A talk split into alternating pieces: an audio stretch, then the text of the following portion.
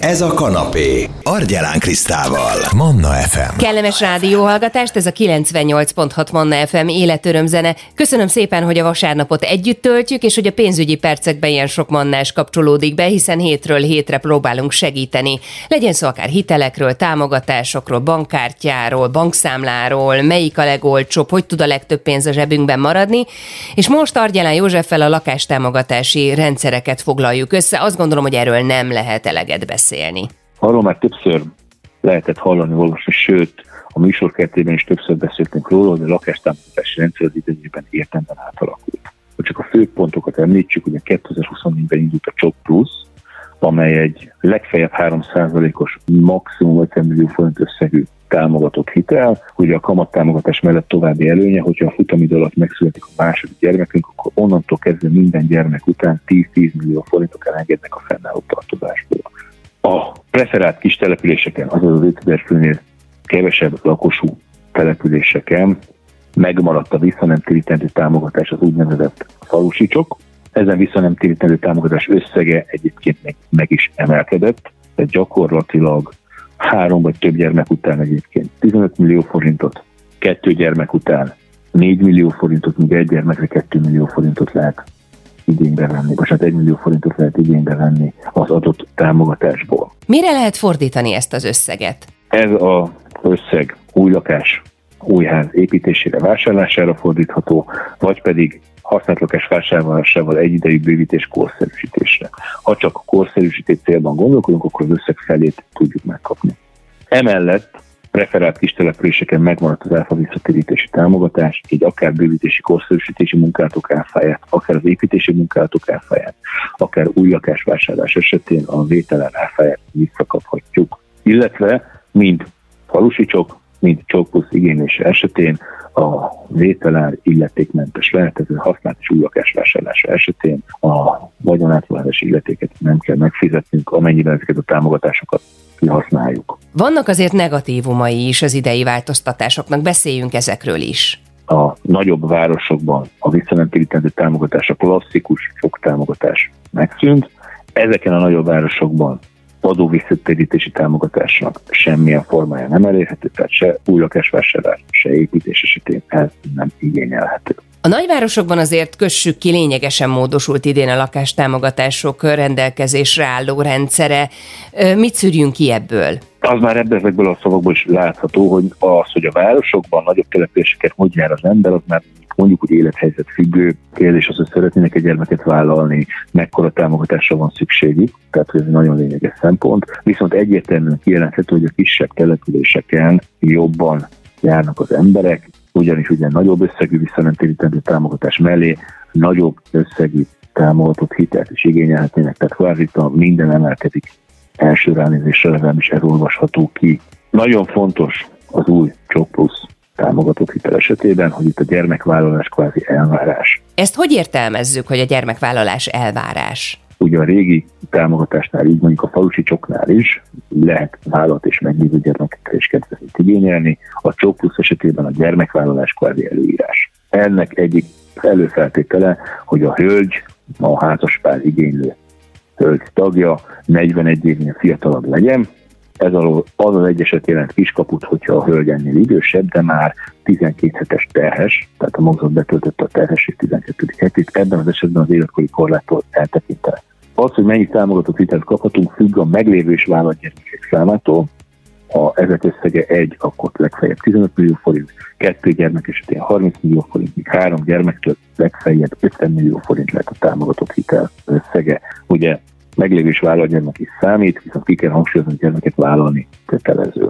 Milyen feltételekhez kötik ezt a támogatást? Ugye említettem, hogy a hölgynek van életkori korlátja, illetve házaspárok igényelhetik ezt a támogatást csak és kizárólag. Tehát azért látható, hogy elég egy kicsit így egy szigorú feltételekről beszélhetünk, nagyobb hangsúlyt kapnak a jövőben vállalt gyerekek, kicsit egyfajta csok és babaváró támogatás mixéről beszélhetünk, hiszen a gyermekvállalás került fókuszba gyakorlatilag ennél a lakástámogatásnál is. Mi fontos még, hogyha a lakástámogatási rendszer valamelyik elemét szeretnénk igénybe venni? Fontos kihangsúlyozni, hogy bármilyen támogatásról, kedvezményről is beszélünk, gyakorlatilag egy bankon keresztül tudjuk csak megigényelni. Miért fontos ez? Miért kell ezt kihangsúlyoznunk? Hát ha úgy nézzük, hogy csak plusz szeretnénk csak igényelni nagyobb településen, akkor nem annyira lényeges a dolog. Gyakorlatilag az összes nagyobb pénzintézetnél elérhető csak plusz lehet igényelni majdnem az összes célra, hogyha a lakásvásárlással egyidejű bővítést szeretnénk alkalmazni, akkor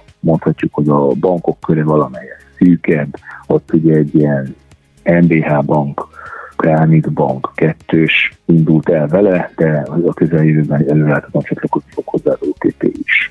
Ha viszont preferált kis településen szeretnénk kihasználni a visszanemtérítendő támogatást is, akkor már a helyzet gyökeresen megváltozik, ugyanis falusi csokot jelenleg négy banknál érhetünk el. Melyek ezek a bankok, ahol a falusi csok elérhető? Az MBH banknál, az OTP banknál, az Erste banknál és a KNH banknál gyakorlatilag a preferált kis településeken elérhető támogatások közül az új egylakásos lakóépület vásárlása és új egylakásos lakóépület építésére szolgáló támogatás igényelhető, tehát kvázi a mondjuk úgy falusi csoknak egy nagyon speciális szűk szegmense érhető remél a banknál. Tehát így is összesen négy bankról beszélünk, ha szélesebb palettár nézzük, és már a használt vagy meglévő ingatlanoknak a köréről is beszélünk, akkor pedig már csak három bankról beszélhetünk, amelyhol ez a támogatás elérhető.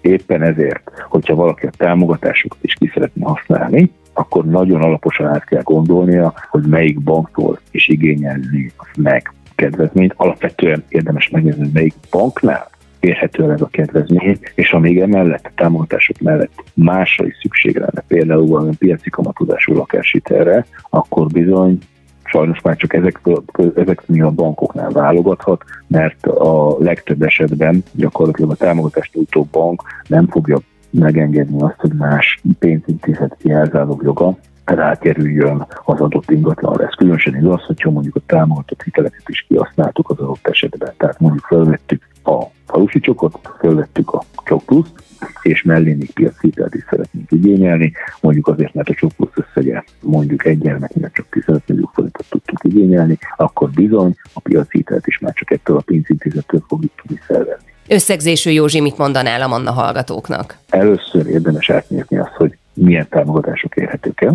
az adott településen adott ingatlan esetében. Utána érdemes megnézni, hogy ezek a támogatásokat jogosultak vagyunk-e, megnézni a feltételeket, előírásokat, családi állapot, életkor, gyerekek száma, TB jogviszony megléte, tehát ugye munkaviszonyjal kell rendelkezni, ez elsősorban ezt jelenti, büntetlen előélet, adótartozás, ezeket mind meg kell vizsgálni, és hogyha ezen túl vagyunk, akkor át kell lépni oda, hogy melyik bank kínálja ezeket a kedvezményeket. Ha ez megvan, akkor utána meg kell nézni, hogy még mi szükséges a vásárláshoz. Ha már más összeg nem szükséges, akkor választani bankot. Ha igen, akkor meg kell nézni, az adott bankok közül melyikek, a legkedvezőbbek azok a piaci feltételű termékek, jelzálók hitel vagy valamilyen más konstrukció, ami még nekünk szükséges, és érdemes azt a bankot választani. Tehát fontos, nem elég az, hogy megfelelünk a jogszabályi előírásoknak, meg kell nézni, hogy egyáltalán melyik bank foglalkozik ezekkel a termékekkel, illetve ha hitelről beszélünk, támogatott hitelről, akkor az bank bírálati szabályának is meg kell felelnünk. Mindezeket át kell gondolni, amikor egy lakásvásárlás, lakásépítés előtt állunk, ugyanis egy rossz döntéssel nagyon sok mindent kockáztathatunk. Nagyon szépen köszönöm. Itt a 98.6 Manna FM-en Argyelán Józseffel, a bankmonitor.hu vezető elemzőjével töltöttük el az időt 4 és 5 óra között a pénzügyi percekben. Átnéztük a 2024-es aktuális lakástámogatási rendszert, hogy mi az, ami megmaradt, mi az, ami változott. Ugye falusi csok maradt, jött a csok plusz. Az biztos például, hogy egy-két dologra nagyon oda kell figyelni, ha valaki most állna neki igénybe venni valamelyik támogatási rendszert, hogy csak egy példát említsek. Van négy olyan bank, ami egyáltalán foglalkozik a falusi csokkal, az MHB, az OTP, az Erste és a KNT, a KNT viszont már csak egy szűkebb szegmensével, tehát hogyha valakinek még mellé hitelre is van szüksége, akkor egyáltalán nem mindegy, hogy melyik bank hogyan áll ezekhez az ügyfelekhez, akár a fizetést, akár az önerőt tekintve. Szóval, hogyha valakinek van kérdése, a 0677 ra nyugodtan felteheti, a következő alkalommal megválaszoljuk majd ezt.